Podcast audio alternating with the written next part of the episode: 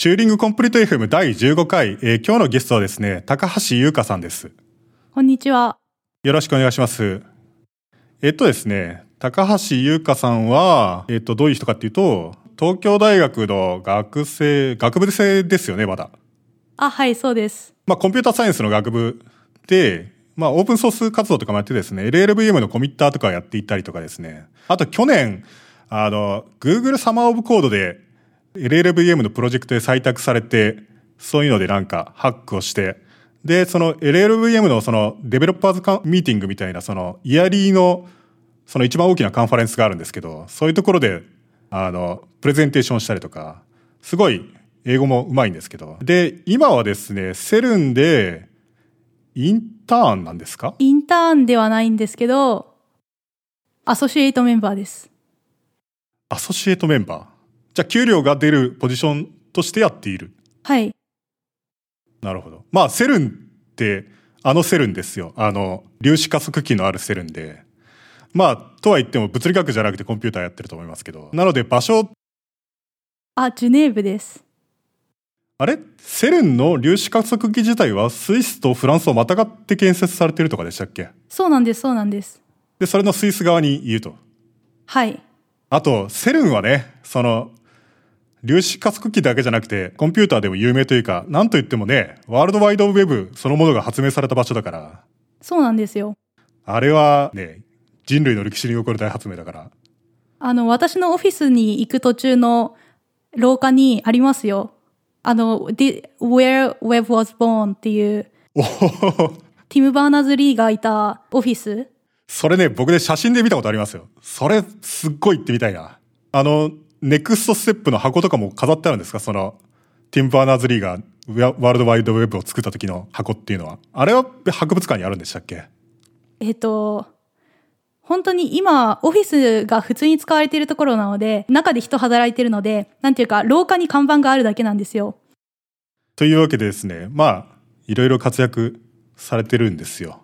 あと、高橋優香さんはですね、き去年ちょっとブログで話題になったと思うんですけど、東大の CPU 実験で、リスク5プロセッサーを作ってその上で Linux を動かそうとした話っていうのが、ブログに書いたら結構反響があって、僕も読んで結構楽しかったんですけど、あれとかも、あれとかも結構すごいですよね。っていうか、あれがその前回、前々回にヒカリウムがちょびっと参加していたっていうやつですよね。あ、そうだと思います。というわけなんですよ。おそうそう。で、この話をしようと思ってたんですけど、今回からですね、ゲストになんとギャラが出るようになりました。あ、はい。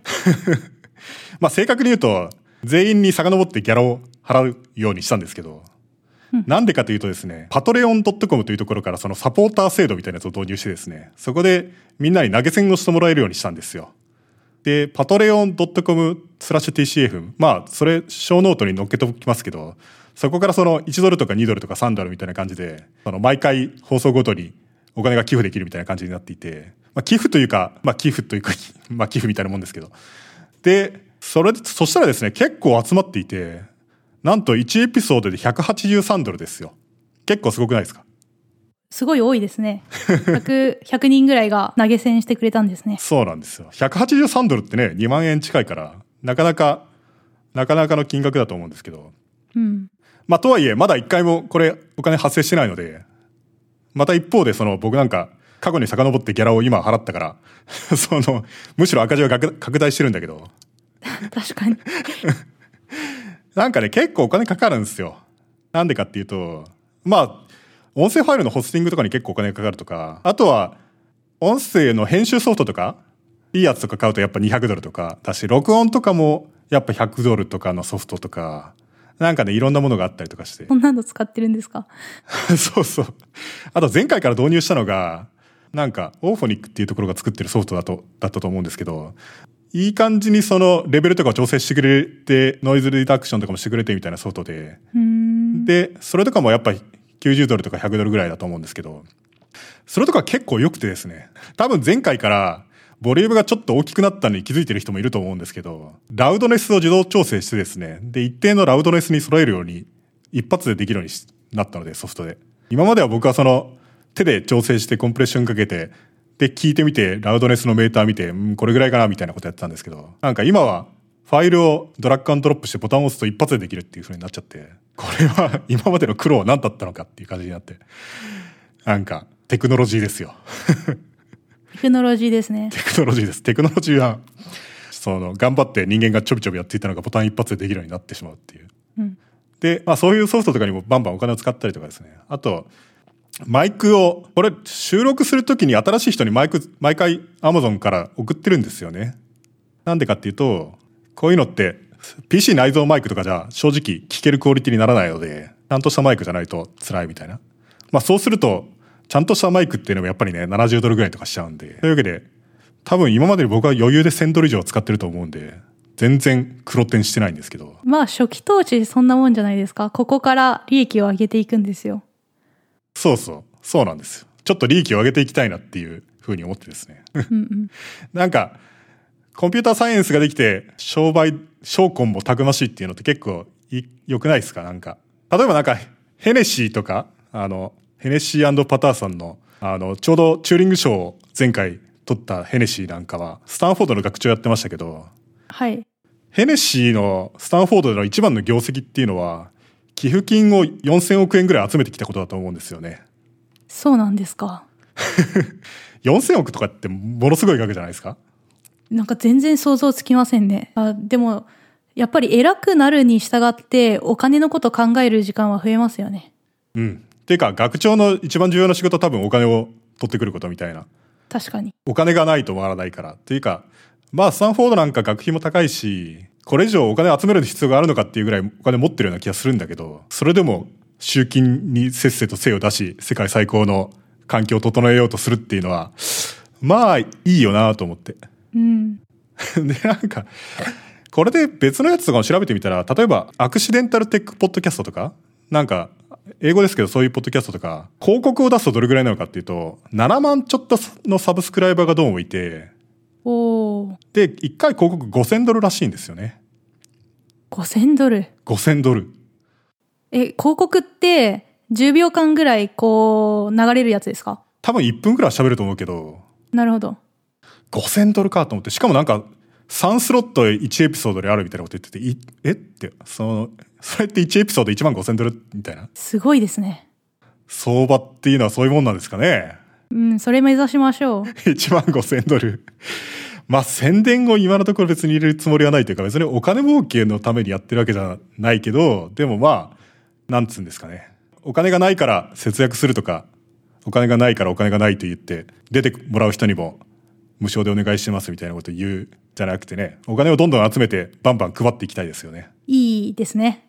なので、えー、っとですね、まあ面白いコンテンツだからサポートしてもいいよと思う方がいらいればですね、ぜひ、そのパトレオン .com スラッシュ TCFM からですね、えっと、投げ銭していただけると助かります。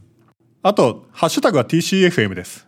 シェアしてもらうときはですね、URL を一緒にシェアしてもらえると助かります。まあ、そうじゃないとたどれないんで。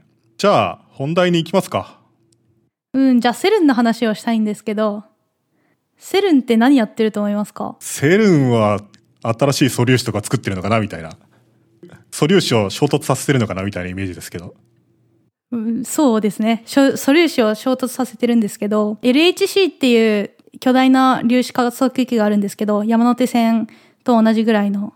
で、えっ、ー、と、4つ大きな実験があって、アトラスと CMS とアリスと LHCb っていう実験があって、で、そこで、えっ、と、実験の名前っていうのは組織の名前であって、検出機の名前であって、人の所属であって、で、えっと、日本は例えばアトラス実験に所属、えっと、参加しているとかいうふうに、うん、すごいこう、大事なものなんですね。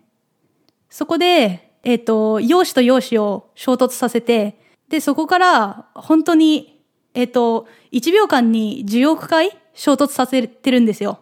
なので1秒間に1ペタバイトぐらいのデータが出るらしいんです。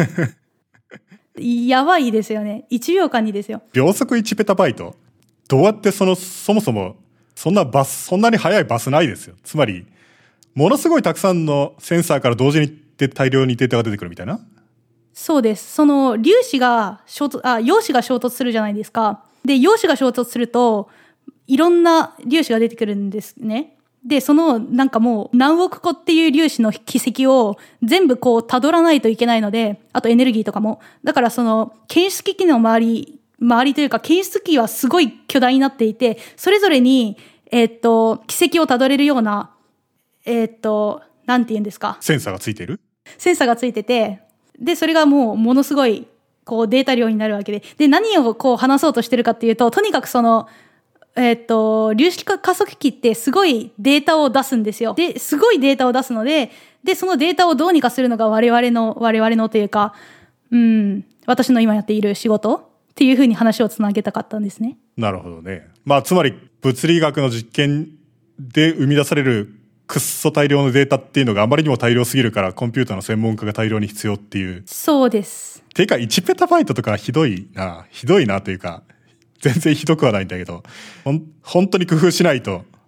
Google のなんか全ユーザーよりも多分多いですよね。そのなんか1年間とか稼働させたら。秒速1ペタバイトはね、ちょっと多すぎ。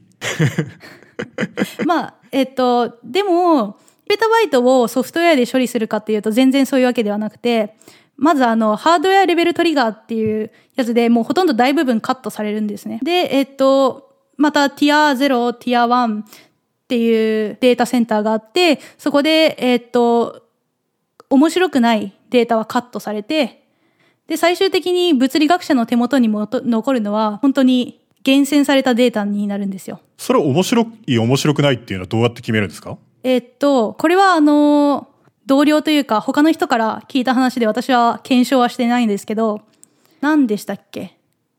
ちょっと調べていいですか？あんまり適当なこと言いたくないので。調べてもいいですけど、まあ、でも、なんとなくふわっとした話でもいいですけど。あ、そうだ。えっ、と、フォ、えっ、と、ヒックス粒子ってあるじゃないですか。ああ、ヒックス粒子発見されたんでしたっけ？発見されました、2012年に。そうですね。それでノーベル賞が、みたいな。てか、ついに発見されたみたいな。そう。で、それがヒックス粒子っていうのは標準理論の最後のピースだったんですよ。まあ僕も科学雑誌レベルでしか知らないですけど、はい。で、なんかもうそれが発見されたので、まあすごいですね。なんかすごかったらしいですよ、2012年は。ヒッグス粒子が見つかったので標準理論が完成して、おーみたいな。なるほど。なるほど。みんなで。物理バタじゃないからわからないけど想像はできるような気もする。うん、コンピューターサイエンスに例えたら何なんでしょうね。P イコール、not イコール NP が証明できたらそう、そんな感じかもしれない。とんでもないニュースになると思うけど、うん、ついに聖杯に、みたいな問題が解かれたみたいな。確かに、そんな感じですね。うん。あ、で、それで、あの、面白く面白くないの話に戻るんですけど、陽子を衝突させるとたくさん粒子が出るんですけど、その中でこう、ジェットっていう、なんか、すごい粒子が固まって出るところがあるらしくて、そういうのはもう、何が何に崩壊してるのか検出できないから、まあカットする。でもそのジェットの中にだけ存在する面白い物理的現象があったりとかもするかもしれないわけでしょ、本当は。うん、なんか私に聞かないでください。いや、まあそうなんだけど。あと、そういうのってなんかよくわかんないですけど、なんかあの、素粒子、プロトン同士を衝突させて、その出てきた素粒子の奇跡がうんぬんみたいなやつとかって線で描かれてたりとかするような気がするんですけど、はい。あれってどういうふうに観測すればああいうふうになるんですか？その粒子がどういうふうに出ていってどういうふうに方向を変えてみたいなってどうやったらわかるんですかね？あって。ああ、なんか聞いた話なんですけど、 machine learning 使ってるらしいですよ。あ、そう、じゃああれは本当に直接観測してるわけじゃなくて、あのセンサーから出たエビデンスをもとに再構築している。うん、ちょっと聞きかじった話なのでよくわかんないんですけど、えっと、トラックっていうんですけど、トラックの再構築に machine learning 使っているっていうのは聞いたことがありますね。物理学でね、 machine learning ってすごい導入されてるんですよね、最近はね、多分。もう私のシェアメイトとかも、もうまさに ML やってますよ、PhD で。特に実験物理学なんかは今まで人間がやってたところが machine learning ですごい簡単にできることが大量に発生するので、あの、この間、例えば惑星を大量に発見したっていうことがあったじゃないですか。知らないです。 machine learning を使って。そうなんですか。なんかね、Google のオーストラリアの人かなんかが、趣味かなんかで、そのやってたんですけど、大学から、大学に話をつけてなんか大量の観測データをもらってきて。で、どういうふうに惑星を発見するかっていうと、その惑星がちょうどその、こっちと向こうの恒星との間に、ちょうど横切ったりすると微妙に暗くなる。うんうん。で、そのパターンっていうのは周期的なはずだから、だから、地球と対向こうとの恒星との間を横切る惑星以外は現代のテクノロジーではなかなか検出できないんだけど、横切ってれば検出が結構できるみたいな。ただ問題はですね、その、あ星の明るさだから結構ノイズがある上に、すっごい星がたくさんあって、で、その、基本的には一定の明るさになっていて、時々ピュッて暗くなって、元に戻って、で、また一定の間隔を置いてピュッて暗くなって、明るくなってっていうのを繰り返してるやつを発見したいっていう、その大量のデータポイントから。なるほど。もうスーパー machine learning 的な感じするじゃないですか。う ん確かに。だから、が学習させて、 machine learning で、その観測してる全ての構成についてバーって走らせて、そのパターンを発見して、みたいな。それで何個だか何十個だか見つけたらしいんですよね。すごいですね。すごいんです。なんかね、そう、太陽系外の惑星の研究というのも結構最近は進んでて、すごいんですよ。すごいですね。そう、コンピューター、コンピューターのテクノロジーの発展のおかげと、あと物理学の発展のおかげで。全然話関係ないけど、なんか例えば、うん。スーパーアースみたいなやつとか、地球型惑星、その、太陽系だと地球型惑星みたいなやつっていうのは小さくって、うんそれで木星型みたいなガス惑星っていうのはでかいみたいな感じなんだけど、必ずしもそれはそういうわけじゃなくて、もっとでかい地球型惑星みたいなやつがあるような太惑星があったりとかですね。恒星系が。そう。あと、水惑星みたいなやつが、うん。何百キロもあるような海がある恒惑星というのもどうも存在するっぽいみたいな。おーそこに生命は生まれうるのかみたいな。宇宙人がいるとしたら人じゃなくて魚かもしれないけど、そこに、そこの海惑星には、ずーっと海だけがある惑星には生命が住んでるのかみたいな。その、水と酸素があればという気はしますよね。ただどう、うん。生命がなんで生まれたのかはまだ解明されてないから、そういう惑星でも生命が生まれうるのかどうかは分かってないんだけど、うーん。人間がちょっとそこに行って見てくるわっつうには遠すぎるから、確かに。知的生命があって連絡を取ってきてくれればいいですけどね。それ以外はなかなかやっぱ難しいみたいな。うん。そうなんですよ。物理学面白いなと思って。面白いですよね面。白い。で、セルンの話に戻ると、そう、それで、えっ、と、たくさんのデータがあるという話をしていて、で、それを我々は C++ インタープリタというのを作ることによって、あの、どうにか制御しようというふうにしてるんですよ。で、C++ インタープリタって、こう、普通のエンジニアが聞くと、えって思うじゃないですか。大量のデータを扱うのに、インタープリタってそもそも意味がわからないって感じなんですけど。はい。えっと、一つ一つの粒子を扱うクラスがあるっていうふうに考えてみてください。例えばクラスミューオンとか、クラストップクオークとか、それは本当の話ですか？えっと、概念的にはそうです。へえ、そうなんだ。へえ、はい。で、例えば、そのミューオンっていうクラスに、例えばエネルギーとかか、そういうあの、メンバーが死ぬほどたくさんあるっていうふうに考えてください。そんなに素粒子って毛はないでしょ？その素粒子ってそんなにプロパティないでしょ？うん、でもその、なんていうか、ミューオン1、ミューオン2みたいな。ああ、その、インスタンスがたくさんあると。そうですね。というか、あの、インスタンス、インスタンスがいくつもあるというよりは、多分その、クラスミューオンの中には、たくさんのミューオンがあるっていう感じなんですと思います。アレイみたいに、コンテナみたいになっている。そういう素粒子ごとにとか、ちょっと間違ったことは言っているかもしれないんですけど、素粒子ごとかメタ素粒子ごとにクラスがあって、で、えっと、データセンターとかでは、そのエネルギーとかをそのクラスから取り出して、まあ面白いか面白くないかの判定だったりをしてるんですよ。で、巨大なクラスがあった時に、えっと、C++ でそのクラスを扱いたいですよね。でもそのクラスがメモリに乗らなかったらどうしますか？あ、そんなにでかい。あ、もう全然乗らないです。なるほど。まあ1ペタバイトとかあったりするから。はい。そうすると、えっと、C++ を実行しながら、ユーザーのコードにわからないような形で、えっと、ハードディスクとメモリで、を行き来しないといけないじゃないですか。クラスの内容が。それページングじゃダメなんですか？多分、えっと、効率がめちゃくちゃ悪いんですよね。ページングだと？なんていうか、もちろんメモリの内容をそのままハードディスクに乗っけてるんじゃなくて圧縮して乗っけているので、それをなんていうかデコンプレスする仕組みが必要。でもそれは別にページングの一環としてカーネルに手を入れればできないわけではないような気もするんですけど。うーん、でも、たくさんのプロセスがあったらどうしますか？どう、うん。まあちょっとよくわかんないですね。そのもうちょっと話を聞いた方がいいかもしれないですね。そもそもクラスが乗らないっていうのってインスタンスが乗らないって言ってるのかどっちなんですかね。その、つまりクラスっていうのはあくまでデータの型みたいなものであり、実際のデータじゃない、じゃないですか。うん、クラスっていうのはちょっとなんていうかこう、抽象的な言い方で実際は、えっと、例えばミュオンだったらミュオンのベクターがあるっぽいです。本当にたくさんのベクタデータがあるみたいな？観測データが。そうですね。はい。それがメモリには、まあ当然は乗らないので、そう。で、例えばそのミュオンの、ミュオンが例えば1億とか2億とか入ってるベクターがあるとするじゃないですか。で、その、えっと、ベクターをミュオンのエネルギーに関してイテレートして、まあ、大きいか小さいかみたいなことを見たい時ってあるじゃないですか。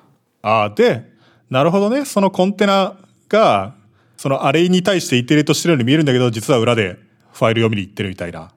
そうです。なるほど、なるほど。しかも、例えばエネルギーを読むっていう時に、えっと、普通の例えば、なんでしょう、ZIP とか、えっと、とりあえず、こっからここ、というかなんか全体を回答してみたいなことをするじゃないですか。でもそうじゃなくて、えっと、読みたいところしか読まないんですよ。えっと、エネルギーだったら、エネルギーのメンバーエネルギーの列エネルギーのカラムしか読まないので、なんか余計な、例えば、クォークとか、とそういう関係ないものはメモリに配置されないようになっていて、局所的に読み込みとか書き込みとかができる。じゃあ、巨大な二次元のテーブルみたいなやつが存在すると。私はそういうイメージでした。なるほど。じゃあ、巨大な、巨大な二次元のテーブルみたいなやつが存在し、そのカラムとか、 row、row に対して言ってるとすることはないのかもしれないけど、カラム、あれ？逆か。まあ、いずれにせよその全データのある特定のカラムだけに iterate みたいなやつっていうのが可能なものっていうのがあり、それが C++ で書かれるようになって、書くことができるようになっていると。うん、間にインタープリターを挟んでるので、まあ何でもできるんですね。それって例えば、あの、Google のソーゾルみたいなログを処理するやつとか、ああいう感じのイメージなのかなって気もするんですけど、それを知らないんですけど。なんかね、グ Google とか Google じゃなくても今はあると思いますけど、ソーゾルっていうので論文にもなってると思いますけど、ログに対して SQL 的なやつでクエリできることがあり、やつがあり、それはなんかね、その、結構すごくって、10億レコードあるようなログデータとか、もっとあるようなやつとかに対して、セレクトなんと、カウントなんとかみたいな風にすると、結構すぐ返ってくるんですよ。それはなんでかっていうと、ログ全体がディストリビュートされていて、そのデータセンターのマシンに。で、その全体っていうのがマップリデュース的に動くので、うんうん。で、多分カウントとかはその統計的な手法を使って、そのサンプリングになってると思うんですけど、ああ、なんかもうそういう、そういうもんじゃ全然ないですね。あそういうものではない。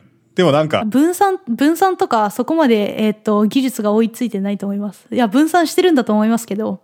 で、その、そういう、ソーゾルとかは、ソーゾルはでもプログラミング言語だ。何でもできる。でも、その C++ で書けるっていうところがポイントってことなんですね。ステルのやつだとその C++ で書けるっていうのがポイントっていうことになると。えっ、と、うんもっと言うと、えっ、と、ユーザーがすごく何も考えなくても、裏でいい感じにしてくれるんですよ。それで、えっ、と、まあ、それが第一のモチベーション。えっ、と、要はその巨大なデータの IO を助けるのに、えっ、と、インタープリタが、その、ファイルとメモリの出し入れを手伝う必要があるっていうのが、えっ、と、第一のモチベーションなんですけど、えっ、と、第二のモチベーションっていうのがあって、それが、えっと、物理学者が C++ を書かないといけないんですけど、えっと、物理学者があんまり C++ を書けないっていう問題があって。なので、その物理学者に楽をしていただくために、えっと、インタープリター、インタープリターって学習用とかにもあるじゃないですか。ルートって言うんですけど、ソフトウェア。えっと、ルートを起動し、はい、ルートっていう名前のソフトウェアを開発してるんですけど、え、それはその C++ インタープリタの名前がルートと言われてるものであると。えっ、と、インタープリタ部分は、えっ、と、中核の部分なんですけど、それ以外にも非常に巨大なライブラリがあって、まあ、それ全体を含めてルートと呼んでいると。はい。まあ私はルートチームです。まあチームの名前にもなってますし。で、えっと、ルートを起動して、インクルードしなくても、例えば、いきなりベクターイントとか書くだけで 使えるとか。もう本当に、えっと、私インタープリター開発してて、まさにそういうことやってるからわかるんですけど、本当に大変なんですよ。え、それは何？その、プログラムの書けなさがやばいってことですか？えっと、一応そのフォーラムっていう物理学者が質問できるところがあって、で、そういうところの担当ではないので、私は、あの、わかんないんですけど、とにかくあの、例えば、インクルードしなくても何もかも使えないといけないとか、あとあの、本当に巨大なライブラリ群で、いろんな関数があって、あ、あとセミコロンがいらないとか、それ C++ じゃないじゃないですか。C++ じゃないですよ。じゃないですよ、本当に。あと、それは C++ インタープリターと名乗らない方がいいんじゃないですかそれはセルン言語と言言った方がいいんじゃないですかでもその、セルン言語っていうのは C++ インタープリタのスーパーセットなので、で、えっ、と、あといろいろシンタックスシュガーがあったり、で、そのインタープリタっていうのはクラングと LLVM を流用してるんですよ。なので、その、セルンの人が LLVM に関わってたりするんですね。それってパーズはどうするんですか？あ、 parse はもう Clang 呼んでます。もう完全に丸投げです。でもセミコロンがないのは、あ、それは、えっ、と、 Clang にパッチ当ててます。ああ、そうなるのか。めんどくさそう。あ、もう本当大変です。で、えっと、AST ができるじゃないですか、 parse 終わって。で、その AST がこっち側に戻ってきて、で、 codegen で LLVM に送って、AST がまた戻ってきて、ION インフォメーションを入れて、みたいな感じで、こう、AST が、こう、行ったり来たり行ったり来たりするんですね。まあ、LLVM 使ってるって感じですね。もう本当に使ってるっていう感じです。最後は、いその、実行するといきなりその場で。もう本当に、例えば、イント A イコール5、セミコロンなしでエンターとか押すと、A イコール5みたいな風に出てきます。完全に Python です。あ、そう。あの、そういう、本当にインタラクティブなプログラミング環境になっちゃってるんですか？そうです。で、それが第二のモチベーションなんですよ。なんかもうちょっと別のやつをイメージしてました。なんかその、プログラムを投げると、それが、吉らに実行されるみたいな。そうじゃなくて、もっと、そういう、そうか。要するに Python みたいな。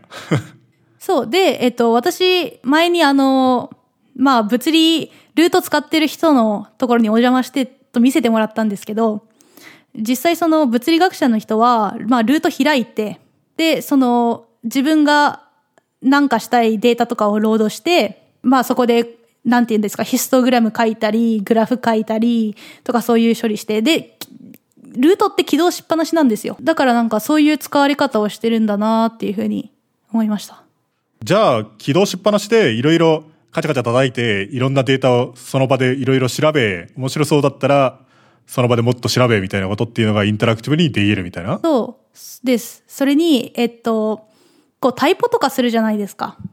で、そういうのも、ちゃんとエラーハンドリングもしっかりしてるし、 Clang のエラーメッセージなんですごい親切だし、だからその一回ファイルを、テキストファイルを閉じて、コンパイルし直して実行して、あーみたいのはないので、そこら辺はストレスフリーだと思います。なるほどね。じゃあ本当に物理学者、まあ、ぶ CERN のことだから物理学者のために作ってるのは、それは当然そうなんでしょうけど、本当に物理学者がデータを、巨大なデータを簡単に、その自分で調べることができるために、そういういろんなことがなされていると。はい。で、それが第二のモチベーションで、まあだから、えっと、第一のモチベーションが、まあ本当に大きくて、その IO インフォメーションを入れないといけないっていう。で、まあ第二のモチベーションも、まあサポートしないといけないっていうのがあって、で、その、私がやってることが、インタプリタの開発なんですけど、あの、C++ モジュールズってあるじゃないですか。まあ、インタプリタの何が怖いことっていうのが、とコンパイル時のオーバーヘッドっていうのが、そのまま実行時のオーバーヘッドになるんですよ。ああ、毎回ある意味コンパイルしているから。そう、毎回毎回ユーザーがエンターを押すたびにクランの関数が呼ばれてます。まあ、モジュールというのを説明しとくとですね、モジュールというのは、てか C++ はコンパイルが遅いっていうのが非常に大きな問題で、まあ他の言語とかに比べるとやっぱ遅いんですよね。特に例えば Go とか比べると遅いっていうのがあり、うん。あと Java とかに比べても、もう Java もどうかな ?Java はまた微妙な話があるけど、まあ他の言語に比べると遅いっていうのがあり、うん。まあでももっと遅いプログラミング言語もありますけど、で C++ がなんで遅いかっていうと、C++ ですごい時間かかってるところっていうのがあって、それが何かっていうと、インクルードなんですよね。で、そのインクルードっていうのは、あの、ハッシュインクルードなんとかっていうやつっていうのは、あれは本当にそのファイルをそこに埋め込む、埋め込んだようにしてコンパイルするっていうことになっていて、で、インクルードしてるファイルが別のファイルをインクルードしていたりとかして、芋づる式に大量のファイルがインクルードされたりとかですね。あと、例えば C++ とかだと、ストリングとか、ベクターとかって別に組み込みの型じゃないですから、あれはヘッダファイルに全部定義されてるんですよね。で、しかもインライン化できるように、ヘッダファイルに全部その関数の定義まで全部書かれてるみたいなので、なので C++ コンパイルを起動するたびにですね、超巨大な C++ コードが全部芋づる式に読み込まれて、それが全部コンパイルされるみたいな風になっていて、で、それは非常に遅い原因になるんですよ。なんつったって、それって要するに繰り返しですからね。その、本当はそんな毎回毎回そのテキスト的に解析してうんぬんっていうのをやらなくてもいいはずなんで。で、無論その欠点は昔から認識されていたんですけど、なかなかそれを直すのは難しくてですね。なんでかっていうと、例えば include とかって、本当にその場で展開するようになるので、例えば上の方で何かを define しといて、で、下の方で何かを include すると、その上で define したやつっていうのが下の include の中で見えるんですよね。そうなると、インクルードした結果の展開結果っていうのはまた異なってくる可能性があるわけですよ。というわけで、その秩序ある方法でビジビリティをコントロールして、で、その中でインクルードじゃない構文でもって、何か、その、何かを、このヘッダファイルっていうのは何かを定義してるみたいな形が秩序ある形でエクスポートされてるような仕組みを作れば、その、毎回毎回全部をパーズしなくてもいいんじゃないかっていうのがあり、で、それがそのモジュールなんですよね。というわけで、あ、本当に説明ありがとうございます。ええ、はい。そうなんですよ。鍛えてありますから。その、ああ、ひと、一息で説明するっていうのは。なるほど。あ、で、その、ルイさんが今説明してくれたのが、 precompiled ヘ、えー、 modules ?PCM? っていう風に呼んでるやつで、で、えっ、と、今の話だと、そのコンパイル時間を早くしようねっていう話だったと思うんですけど、えっと、僕らの場合は、そのコンパイル時間っていうのが実行時間になるので、本当に切実な問題なんですよ。まあそうですね。何十秒も待ちたくないですよね。そう、だから、えっと、もう2011年ぐらいから、うん modules が欲しいっていうのは、ずっとチームの人がやってきたみたいで、結構その、 modules を、えっと、実装した人の、まあ、なんていうか、結構重要な位置にいたりして、その C++ モジュールが欲しい度はかなり高いんですね。C++ インタープリタなんて作ってるの、もう多分ほぼセルンぐらいしかないので、でも、あ、あでもそういえば Google は、あの、全部モジュール化されてるみたいですね。あ、そうですか？僕なんかよく知らないんだけど、そうなのか。あ、そうらしいです。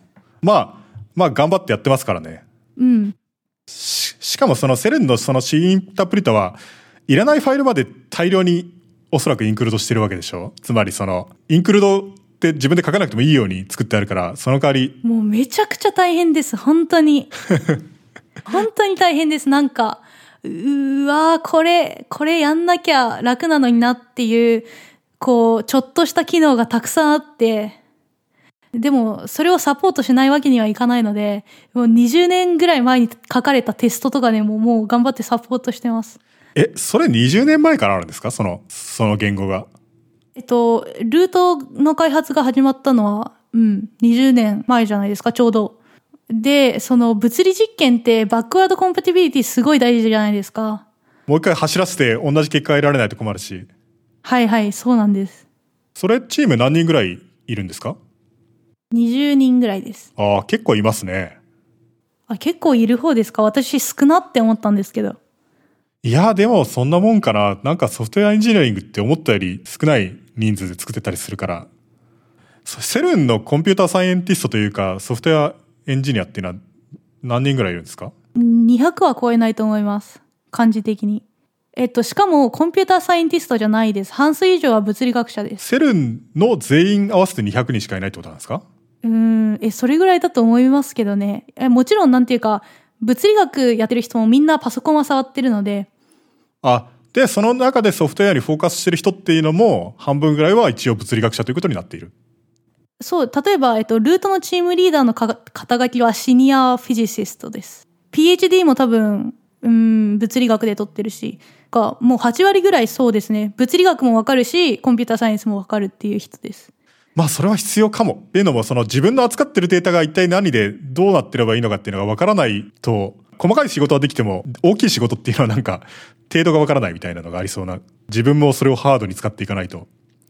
そう。だから、私は全く物理学のバックグラウンドがないので、あの、インタープリターの方をやれるっていうのはすごいこう、合ってるんですよね。なるほどね。確かに。それはそのし入力されたプログラムをちゃんと動かすばいいっていう、そういう仕事だから。そう、全然だから物理学の知識はゼロでもできて、完全にもう本当に C++ をどうするかとか、なんかインクルードがどうとか、なんか AST リーダーがどうとか、AST をなんかここに書いて、なんかここにトランザクションがあってとか、ここにパーサーがあってとか、もう本当にそういう話なので、いやー、ビッグサイエンスって本当に、本当にいろんなスキルがある人が必要になるんですね、たくさんね。面白いですよね。うーん、すごいな。でも、どこの巨大な実験設備持ってるところでも似たような悩みがあるんじゃないですか？その、やっぱりテクニシャンがいて、サイエンティストがいて、コンピュータープログラマーがいて、みたいな。うん。もう、氷山の一角だと思いますよ。だって、LHC なんてもう完全にエンジニアリングの結晶じゃないですか。いや、なので、仕事がなんか割と楽しいですよ。スイスってどうなんですか？その仕事環境としては。なんか、スイスのイメージとしては、僕の勝手なスイスのイメージとしては、休日が多くて、仕事時間は短く、全然そんなことないです。あ、そう。そして給料が高く、物価がクソ高いっていう。ああ、それは合ってますね。あの、ハンバーガー食べると20ドルみたいなイメージがありますけど。ハンバーガー13、え13フランなので、まあ、1500円ぐらいです。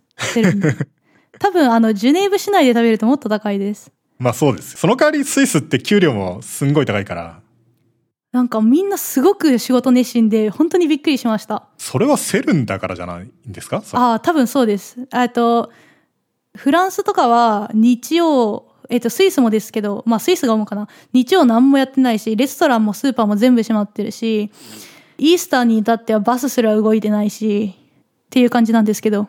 ね、日曜、日曜仕事したら捕まるんじゃないかっていう。あ、なんかありましたよ。ツイッターであの、フランスのパン屋さんが日曜仕事したら、なんか捕まったみたいな、罰金取られたみたいな。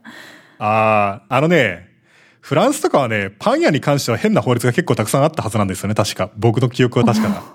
っていうのも、パン屋っていうのはもものすごい昔からある業態なので、なるほど。その、日本の米みたいにですね、謎の規制があって、パン、パンの値値上げ率は何パーセントまでみたいなやつとか、なんか。物価がやばくなったりとかすると、いかにも規制がかかりそうっていうので、なのでパンっていうのはですね、いろいろ変なルールがあり、なんですよ。そうなんですか？あなんか、あってもおかしくないです。なんか本当にパン愛してるっぽいので。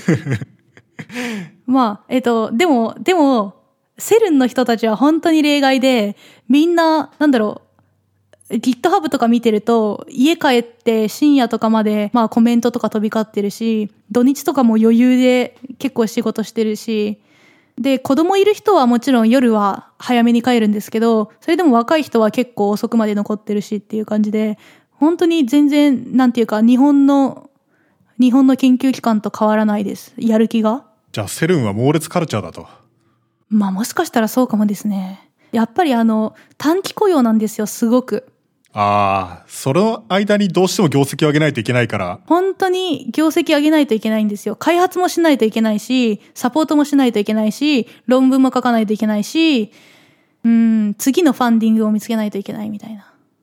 なるほどね。それは頑張るかもしれないですね。うんあんまり余裕ぶっこいてると、次がなくなっちゃうだけに終わりかねないから。そうなんですよ。っていうので結構びっくりしました。へえ、もっと優雅なもんというイメージでしたけどね、その、休日はアルプスにハイキングに行きみたいな。あ、それは行きますね。あそれは行くそれは行くんですか？あもう山は本当に近いので、というかハイキングぐらいしかやることがないので、ていうか、スイスって要するにもうスイス全体がアルプスみたいなもんですよね。うん、そうですね。あの、モンブランとか見えますよ。もう食堂から見えます。なるほど。山いいじゃないですか。山、山本当に私山大好きなので最高です。その、僕もうちょっとその、今のデータの話を聞きたいんですけど、はい。っていうか、1個の実験あたり本当はどれぐらい作られるんですか ?1 秒あたりというよりは、その、1個の塊のあるデータとしては、うん、なんか、えっ、と、前にその、見せてもらったぐらい、物理学者が手元で実験するぐらいのデータは、えっ、と、1ギガとか2ギガとかだったと思います。えっ、と、何年のいつからいつまでっていう風なデータの塊があって、まあもちろん連続して稼働しているので、1GB っていうと随分小さいじゃないですか。えっと、それは細切れになってます。何年の何月からとか、何日から何時の何分から何分まで。で、そのデータの、えっと、細切れさは結構変わっていて、とはいえ、その1秒間に1ペタバイト出されたら、あ、もう最終的には本当に少なくなります。あ、じゃあその生のデータがそんだけある話で、それが interesting じゃないやつっていうのをどんどん trim down していくと、物理学者が普通に使うデータになると。そう。まず、えっと、 hardware level trigger で、まあ、削減されて、あとデータセンターを2個ぐらい、に2、3個通過して削減されて、最終的に物理学者の手元に届くんですけど、それもまた、えっと、うん、それもまた、それでも多いので、それもまた3ステップぐらいあって、で、えっと、ローデータから、なんちゃらデータ、なんちゃらデータみたいな感じで、もうどんどんどんどん削減していって、最終的には本当にグラフをこう、ポチッとしたら開けるぐらいになるみたいですよ。じゃあ、その C++ インタープリートが相手にしてるデータっていうのは数ギガバイトとかそういうことなんですか？違うんです。そのデータセンターでも、このルートっていうのは動いてるんですね。で、そっちが主な目的なんです。あじゃあ、もっと全然巨大なデータに対して働かせることはできると。そうですね。それどれぐらいのサイズですか？ちょっとわかんないです。ペタバイトとかにやっぱりなっちゃう。あ、もうそういう感じだと思います。じゃあ全然1台にはやっぱり収まらないし、みたいな？それは、えっと、データセンターで稼働してるので、えっと、バッチジョブになってると思います。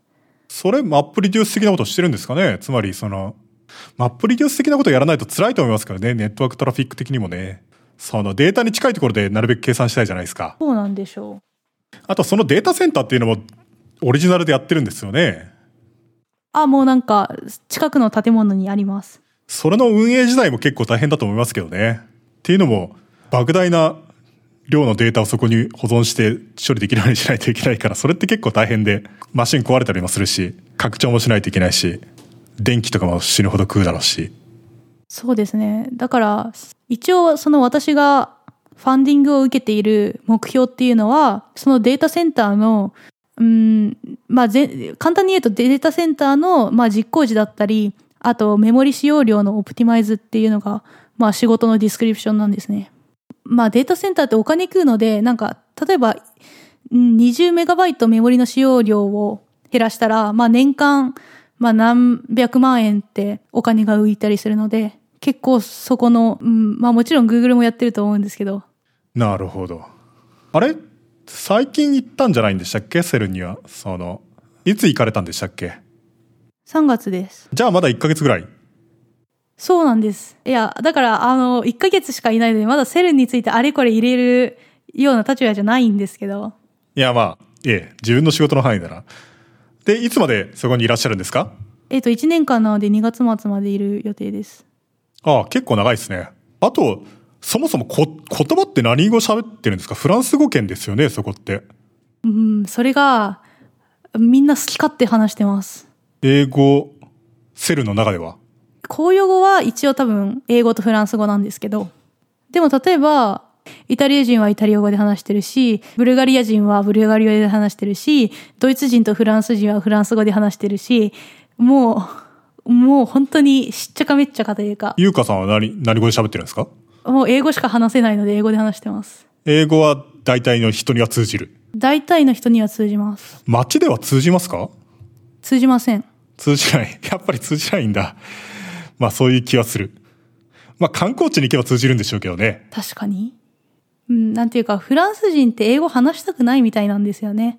本当にそうなのかな？でもなんかあんまりそんなにうまいイメージはないですけど。ドイツ人とかに比べれば。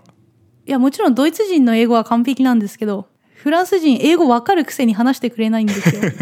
なんか、ボンジュールとか言いようものならもうフランス、フランス語話せるよねみたいな感じでフランス語でまくし立ててくれるので。まあ、勉強してますけどね。できるようにならないです。へえ。英語ができるとフランス語もある程度簡単なんじゃないですか？文法ってそんなに違うわけじゃないだろうから。いや、もう発音が、う発音が難しすぎて、あの、通じないので、モチベーションがすごい下がるんですよね。あの、スペイン語も一時期勉強してた時期があって、スペイン語って勉強したそばから使えるんですよ。スペイン語はカタカナ発音でいけますからね。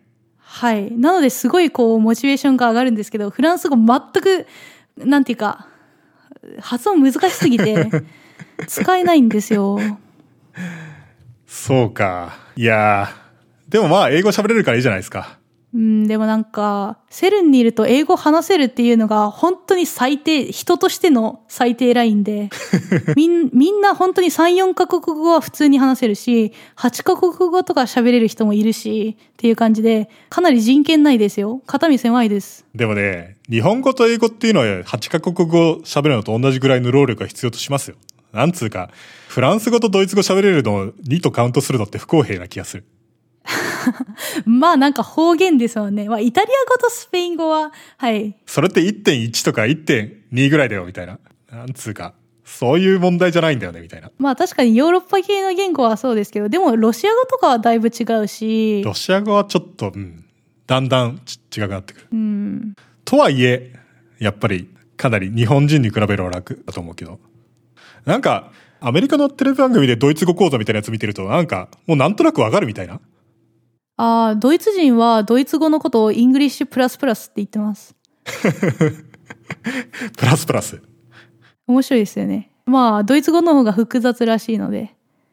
まあ、インドヨーロッパ語族のドイツ語族に属すると思うんですよね、英語ってね。 Anglo-Germanみたいな、そういうグループに属してるんじゃないのかな。だから相当似てるみたいな。だってなんか単語もかなり同じだし、なんなんとなくわかるし。うん。日本語にはその日本語によく似た言語っていうのがあんまりないから。でも例えば、琉球諸語ってたくさんあるじゃないですか。なるほど。あの、沖縄、沖縄とか、琉球諸語って言っても、沖縄は、沖縄県の中でもすごい言語の幅があるので、なるほど。その日本本土と、その琉球、沖縄本島で喋られてる言葉と沖縄本島と奄美島で喋られてる言葉はやっぱり同じように離れてるみたいな。ただ。日本語語族として考えると、日本人が、日本人がというか日本語話者が琉球語を覚えるのと同じような感じなんじゃないかっていうのとかあったりしますよね。ああ、韓国語とか簡単ですもんね。日本人にとっては。韓国語も文法は簡単。うん。ただ、単語はあんまり共通してないし、みたいな。え、でも単語結構共通してますよ。それは漢語由来のやつに関しては、そうですよね。さ例えば数詞とか、字ってことですか？1234とか、うんああ、なるほど。中に。国語ぐらい由来のやつは結構似てるけど。まあ、それに日本人が中国語を勉強するのと、なんていうか、アメリカ人が中国語を勉強するの全然違いますよね。もう、労力が。それはね、漢字を覚えてるっていうのがね、うん、漢字本当に大きいですよね。うん。日本人は漢字をが覚えてるから中国語はかなり楽っていう。文法的にはちょっと辛いけど。まあでも、とはいえ、でもそのヨーロッパ言語だけじゃなくて、なんか日本語が、日本語と中国語と韓国語と、まあもちろんヨーロッパ諸語もフルエントな人とかもいたりして、結構その語学に対するモチベーションみんな高いです。インターナショナルですよ。まあ僕なんか結構手遅れになっちゃってるから、あんまり言語を勉強しても上手くならないんですけど、なんかこのポッドキャストね、こ中高生とかも聞いてるみたいなんで、はい。まあそういう人に僕は言いたいのはですね、まあコンピュータサイエンスはいつでも勉強できるんですけど、言語に関しては 正直、ある程度の年になってくると非常に難しくなるので、劇的に。だから、英語は、英語を真面目に勉強した方がいいですよっていう、そうですね。ちょっと、本当に思います。でもなんか、英語に関しては、やっぱり毎日使ってると、なんていうか、うーん、あんまり困らない。会話で困ったことは一回もないです。あの、もちろん文章を読んでわかんないとか、あと技術的な話をしていて内容がわかんないとかいうのはあるんですけど、なんか英語でついていけないなって思ったことは一回もないです。僕なんか未だによくあるけどなえ、でもそれってこう内容とか英語じゃないところなんじゃないですか？いやいや、普通に英語で。あとドラマとかはやっぱり何言ってるか結構わかんないしなっていう。あ、それはわかんないです。え、早いとかですか？わかんない。まあ、単語もわからないし、コンテキストもわからないし、まあ、とにかく何言ってるかわからないみたいな。あ、なんか多分、セルンって、あの、ネイティブスピーカーが私の周りに一人もいないので、それが大きいかもしれないです。いやー、いいですよね。ゆうかさんは結構英語上手くてね。でも、絶対僕の方が、僕の方が努力してるんじゃないかと思うんだけどな。だからその、なんていうか、努力に対してのリターンっていうのがだんだん減ってきて。だから、それは如実にね、なんか年齢が出ちゃうんですけど。えー、えーでも私も相当勉強しましたよ、英語。中学生の時とかに。だって中学の時に11級取ってたんですよ。いや、すごいですよね。めっちゃ勉強してましたよ。偉いなあそうそう。なので、皆さん、頑張ってください。えー僕はこういう時の話をするのは、例えば、なんか、誘引とニゴロティークみたいなね。このポッドキャスト絶対聞いてるであろう高校生みたいなのを頭の中に入れながら、まあちょっと英語真面目に勉強した方がコンピューターサイエンス、コンピューターサイエンスに関してでもいろいろいいことがあるよっていう。重要ですね、本当に。そうなんですよ。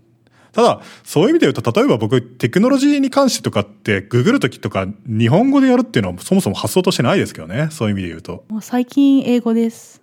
だってなんかね、英語だと一時情報が出てくるけど、日本語だと数も少ない上になんかインストールしてみたみたいなの、6年前みたいなやつとか出てきたりとかして、もう全然、全然不正確とか古いとか、でも私ちょっと思うのが、英語ってあんまりブログ書く文化なくないですか？一時情報を得たいんだったら英語ってなんかすごくいいと思うんですけど、なんか、例えば新しいツールを使う時とかに、うん、ツールの使い方みたいな感じでググるのは日本語の方が、なんかブログとか出てきて結構いい気がします。なんか、だってマニュアル見せられてもちょっと困るじゃないですか。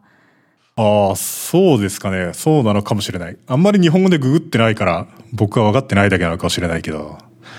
英語の話？セレンなんか他にあります？セルン、今って学部って何年？三年です ?3 年ってことになるんですか？はい、ゆうかさんってプログラミング始めたのっていつですか？3年前です。そうですよね。その、小学生からやってるとかそういうのじゃないですよね。そうじゃないんですよ。残念ながら。いや、そういう方がいいと思いますけど、その、多くの人に勇気を与えるというか、そういう意味では。ああまあそうですよね。なんかもうぜひ私から勇気をもらってください。もうびっくりしました。なんか私レベルの人でもちゃんとエンジニアできるんだなって。なんかこのポッドキャスト出てくる人ね、小学生の頃から電子工作してましたとか、小学生の頃からインテルのマニュアル読んでましたとか、そういう人ばっかりだから、なんか、みんな本当に早熟ですよね。そういう人じゃないとスーパープログラマーになれないのかというと別に全然そんなことはなくてですね。でも、浜地さんとかも大学に入ってからプログラミング始めたとかじゃなかったのかな、確か。浜地さんはすごい規格外ですよね。うん。あと僕だって別に C++、C++ なんか使うようになったのなんて本当に最近だし、C だってまともに書き始めたのは、その前回やったみたいに合種スキームを、ま、から多くを学んだので、だからそれだってそんなにね、絶対二十歳よりは後だし、まあそう考えてみると、いつから始めてもいいんですね。これはさっきの英語とメッセージが違いますけど、全然。英語は本当に早めにやった方がいいかもしれないけど、コンピューターサイエンスは別にいつからでもできますから。うん。まあどっちがいいんでしょうね。私はでも結構今の自分を気に入ってますけどね。いいんじゃないですか？だって別にコンピューターサイエンスやってなかったからって、あの、ちっちゃい頃何もやってなかったわけじゃないので、まあ、別のことをやっていたので、いや、いいと思いますよ。なんか別のことをやりつつ大学に入ってから始めて成果出せるんだったら別に良くないですか？いや、全然いいと思いますよ。別に、そこに対しては僕はむしろ肯定的なイメージを持ってますけど。いや、単に、伝説として分かりやすいじゃないですか。小学生の頃から何かをやっていたみたいな。別にみんながそんなわけじゃないし、別にそれでも全然いいんだよっていう。うん。そうですね。なんか、うん、でもちょっと思うのは、数学とかはもっとちっちゃい頃からやっていきたかったなって、競技プログラミングとか、それは今からやればいいんじゃないですか？えっ、と、時間的余裕がないんですよ。あの、直接自分の成果にならないものにじ時間をかけるぐらいだったら、もう本当に論文とか書いてた方がいいのでっていう風になっちゃうと、どうしても優先順位が低くなっちゃって、なので、なんか、本当に私は競技プログラミングと CTF だけは、まあできれば中高生からやってたら、えっと、もっと基礎的な力がついてたかなっていうふうに自分の中では思ってます。あ、本当に時間が、時間がないんですよ。なるほど。僕、CTF も共有プログラミングも人生においてやったことないから、なんとも言えないですけど。すごい、もうなんか私はだいぶ CTF と教育プログラミングから、なんかそんなにやってないですけど、でも、うーん、ガチ勢じゃなくてもまあ、ちょっとやるぐらいやって、基礎を学んだ勢なので。CTF って、まあそうか、でも、なんかいろんなセキュリティを破ったりするといろんな面からいろんなことが学べるみたいなことはあるのかもしれないという気がしますけど。そうですね。例えば、あの、リバーシングとかエクスプロイトとかあるじゃないですか。ああいうのって本当にプログラムが実行される過程をしっかり知っていないとできない問題だと思うので、そういうのの触りしかやったことはないですけど、でもそれでも、あの、本当に初心者だった人にとっては、もう本当にすごい勉強になりました。なるほど。忙しいですか？今ですか？ええ。忙しいですね。仕事あるし、仕事以外の仕事もあるし、なるほど。そうですね。まあ、勉強は早めに、何でも早めにした方がいいんで、それは程度問題なんですけど。まあ確かに。まあ、それを言うと僕も数学ちょっと勉強した方がいいなと思ってるんですけど。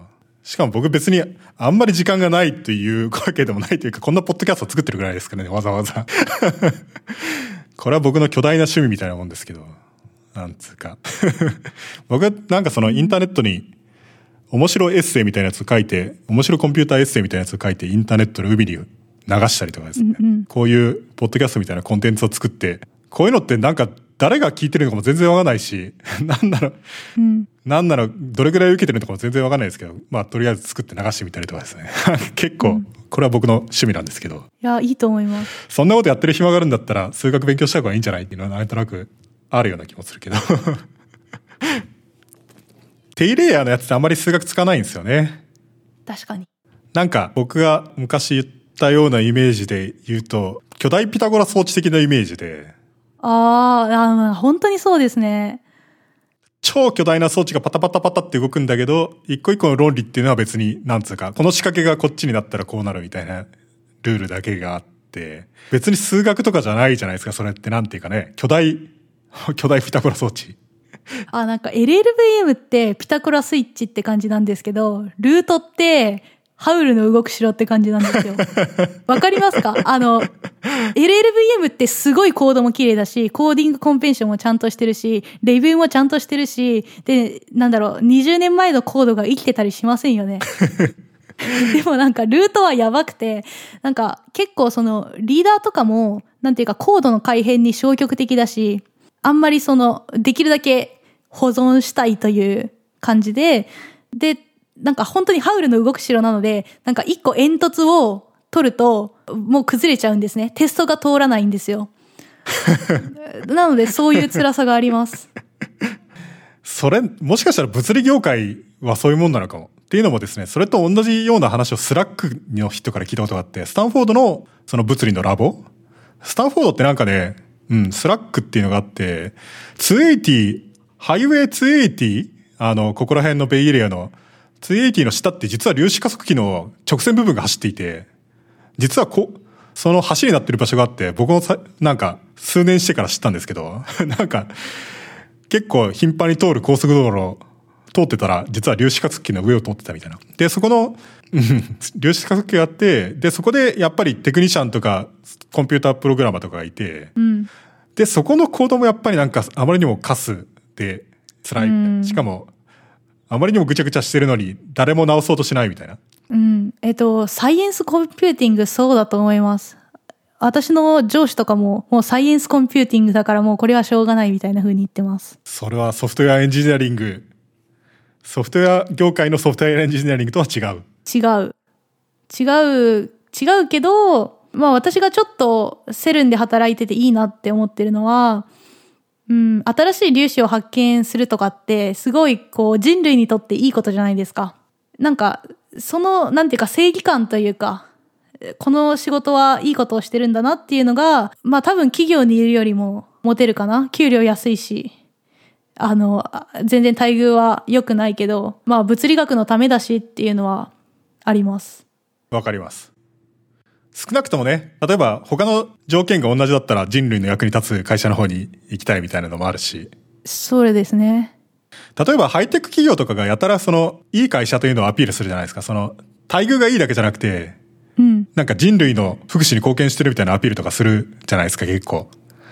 その、シリコンバレーの会社とか特に。あれは、そうじゃないと、やっぱり、人が来てくれにくくなるみたいな。例えば、うちは悪どいことやってるからすごい儲かってて、スーパー給料もいいみたいなところってあんまり行きたくないじゃないですか、別に。うん。ちゃんとした会社で、給料いいところいっぱいあるんだから。だから、ちゃんとした会社ですごいいい商売をしていて、で、給料もいいみたいな、そういうのが揃ってないと辛いっすよねっていう。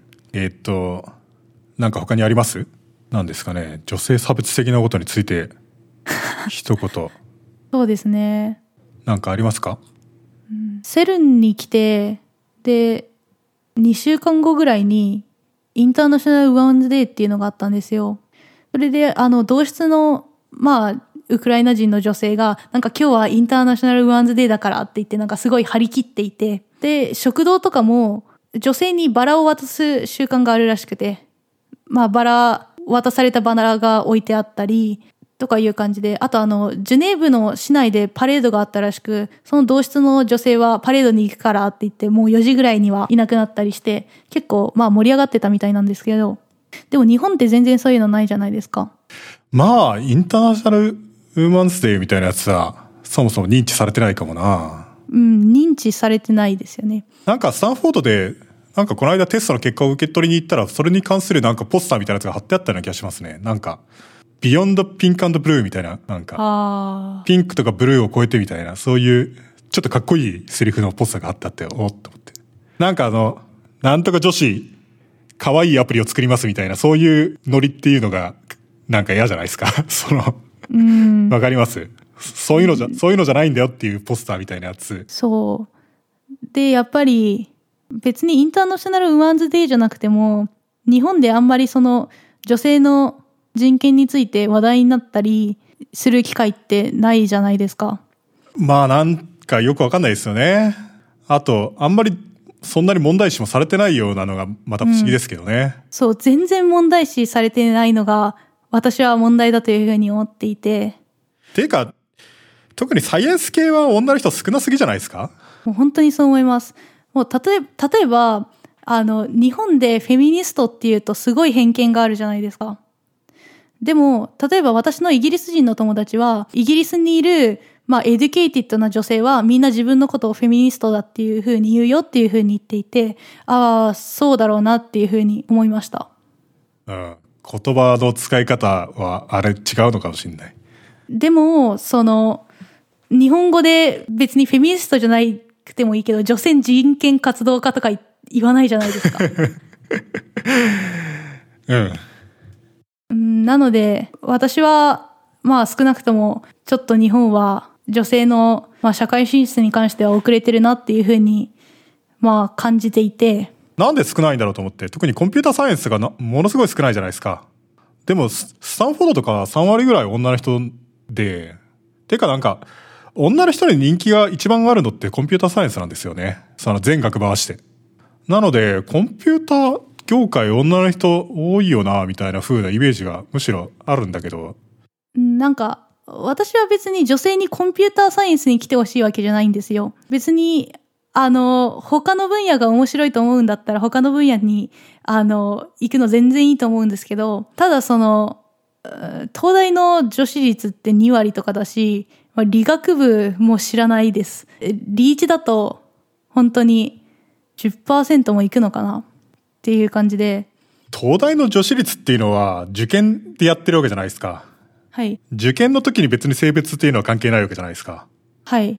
で、あの、受験の時の女性のパーセンテージと、あと、受かったパーセンテージっていうのは一緒らしいので、別になんか女性が頭悪いというかそういうんじゃなくて、もう受ける人が少ないっていう話だっていうふうに聞きます。別に僕、その、そういう主張をしたいわけじゃないけど、ただ通らない人っていうのは受けないだろうから。うん、確かに。だから、その、誰でもその受ければ通るはずだからもっと受けようっていうのは違うのかもしれないと思う。あ、それはちょっと違います。それはなんか、私は特攻させるのは全然好きじゃないです。ただ、まあ、なんつうか、あんまり真面目に勉強してもみたいなノリとかはあるのかもしれない、もしかしたら。そうですね。なんていうか、開花しなかった目というか、勉強しなくてもいいやっていうふうに思っている人の中に、まあ絶対にすごい才能を持った人はいるはずだし、それにあの、日本だけこんなに女性の、まあ、まあ東大の女子率が少ないっていうのも異常で、だって、なんだろう、例えば、それこそスタンフォードだったら3割いて、もし、その、男女でその知能の差があったとしてもですよ、日本だけ男女で知能の差がそんなに大きいっていうのは異常じゃないですか。スタンフォードはね、これは別に反論したいわけじゃないけど、はい。なんかその、なんか明確な基準があって取ってるわけじゃないじゃないですか。つまり、入試があり、その点数順に取るとかじゃないから、だから、なんか均等になるように取ってるんですよね。人種とか、性別とか。それはあるかもしれないですね。うん。で、例えば、その入学の時にも言ってたけど、学部長がですね、コンピューターサイエンスの、うん。おその君たちは何十カ国から来ていて何か何十カ国語を喋りでなんか男女比率が3女の人が3割ぐらいでこれは5割にしないといけないんだがみたいなこと言っていてうんうん。つまりなんか明確にもっと増やそうっていう目標があるんですよね。あ、でもそれは東大もありますよ。でそのためにはその単にたくさん取るっていうことをやっても構わないと。なんでかというと同じくらい優秀な人っていうのがたくさん来てそうするとなるべくそのバリエーションが増えるような形で取っていきたいみたいな。なるほど。みん同じモノカルチャーにならないように採用したいみたいなのふうなのがあるっぽいですけどね。まあなんかそういう逆差別的なことは多少あるのかもしれないですね。でもね、それを逆差別って言っていいのかどうかっていうのは難しいですよね。それをやらないと、なんつうか、それを、それの方が差別なんじゃないのみたいな。つまり、なんていうか、是正する方向に持っていかない限りは、その、偏った状態が、本来はそうでないべき状態っていうのが是正されないかもしれないわけじゃないですか。そうですね。ね、例えば昔は白人男性しか大学に行ってなかったっていう状態から。そうするとどうせ大学なんか行かないから勉強しないみたいになっちゃうじゃないですか。うん。だから、そうすると、その積極的に正していかない限りは、た実力とは関係のないところで弾かれちゃうとか、諦めちゃうとか、そういう風になっちゃうんじゃないのっていうのは、あるのは非常によくわかるんですよね。うん。まあ、なので、こう、本当に女性の進学支援みたいなことについては関心があるんですけど、まあそのためにできることっていうのは少ないので、だってひもう最終的には個人の選択じゃないですか。まあ相談を、このポッドキャスト聞いてる人からなんかメッセージを受け付ければいいんじゃないですか。あ、もちろんそれはもう大歓迎ですよ。小学生の光ウムみたいな小学生が聞いてるかもしれないですから。なるほども。いいですね。小学生のヒカリウム、話してみたいな。まあ、あり、あり得ると思いますよ、実際。あ、もうそれだったら光栄ですね。まあ、なので、まあ結局は自分がそのすごいこう出世とかして、でなんか少女たちに夢を与えれるような人間になるしかないんじゃないかなっていうふうに思ってます。まあ私も結構ちっちゃい頃、あの国連の事務総長とか、あとあの、マリー・キュリーとか、まあでも国連の事務総長ですね、すごいかっこいいなっていうふうに思ってたり、なるほど。なんかあれ、発展途上国というか、大国の人はなれなさそうなイメージがありますけど。韓国人じゃなかったでしたっけ？韓国もそんなに大国ではない。まあそうですけど、アメリカ人とかなったりとかしない。うん、確かに。それはちょっと、こう、いろいろ政治的にやばそうですね。わかんない。日本、日本もあんまり大国じゃないポジションに今後なっていけば、事務総長が出せるようになれるかも。いや、まあ別に事務総長じゃなくてもいいんですけど、とにかくそういう、こう、まあロールモデルみたいな人を見ると、なんかすごいこう憧れるじゃないですか。いいと思います。っていうか、ここで喋ってるのもロールモデルになってると思いますよ。そういう意味では。あ、本当ですか？えまだ大したことを成し遂げてないので、え。いやいやもっと、こう学長とかになってからにしてほしいですね。セルンに行って、学部3年でセルンに行って1年間そういうことやってるっていうのは相当インパクトがある。あ、でも私最年少で、なんかまだ自分より年下に会ったことが一度もないんですよ。ああ、まあありえそうな気がしますね。はい。